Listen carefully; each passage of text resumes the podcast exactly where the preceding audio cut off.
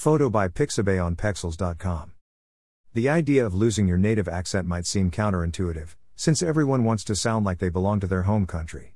But the truth is that, depending on the circumstances and context, many people find themselves without a native accent when they speak the language they grew up speaking in as an adult.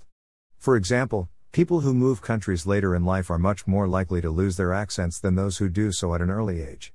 There are several factors that determine why some people lose their native accents and some don't. Read on to learn more about them. The science behind linguistic change. Just like anything else, language changes over time.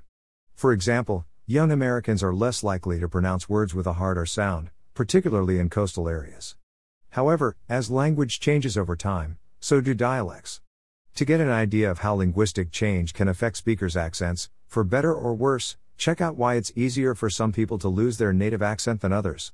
The strength of your accent at birth. Have you ever met someone who was born in one country and has lived abroad most of his or her life yet still speaks English with an accent?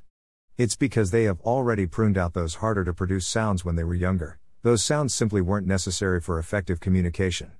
That said, if you've been living abroad since infancy, your brain may not need to work so hard to correct itself, because you're not used to speaking any other way. The mechanisms behind accent shift.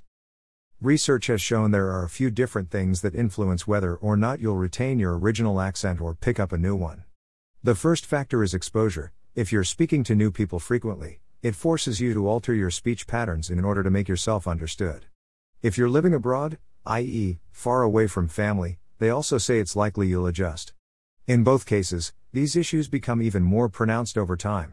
After five years of interaction with other English speakers, for example, there's about a 50% chance you'll speak like them too. How long does it take to lose an accent? How long does it take to rid yourself of a foreign accent? It depends on a lot of things, including how deeply you internalize your first language. For example, linguists have found that it takes longer for children to forget their native language when they learn a second one before age 5 than if they learned another language between 5 and 10 years old.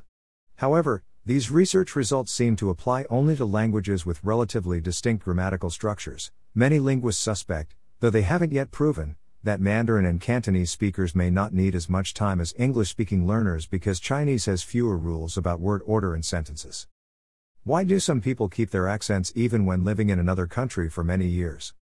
Research has also found several answers to why people lose their native accent. First, a person's personality can affect how much they change over time.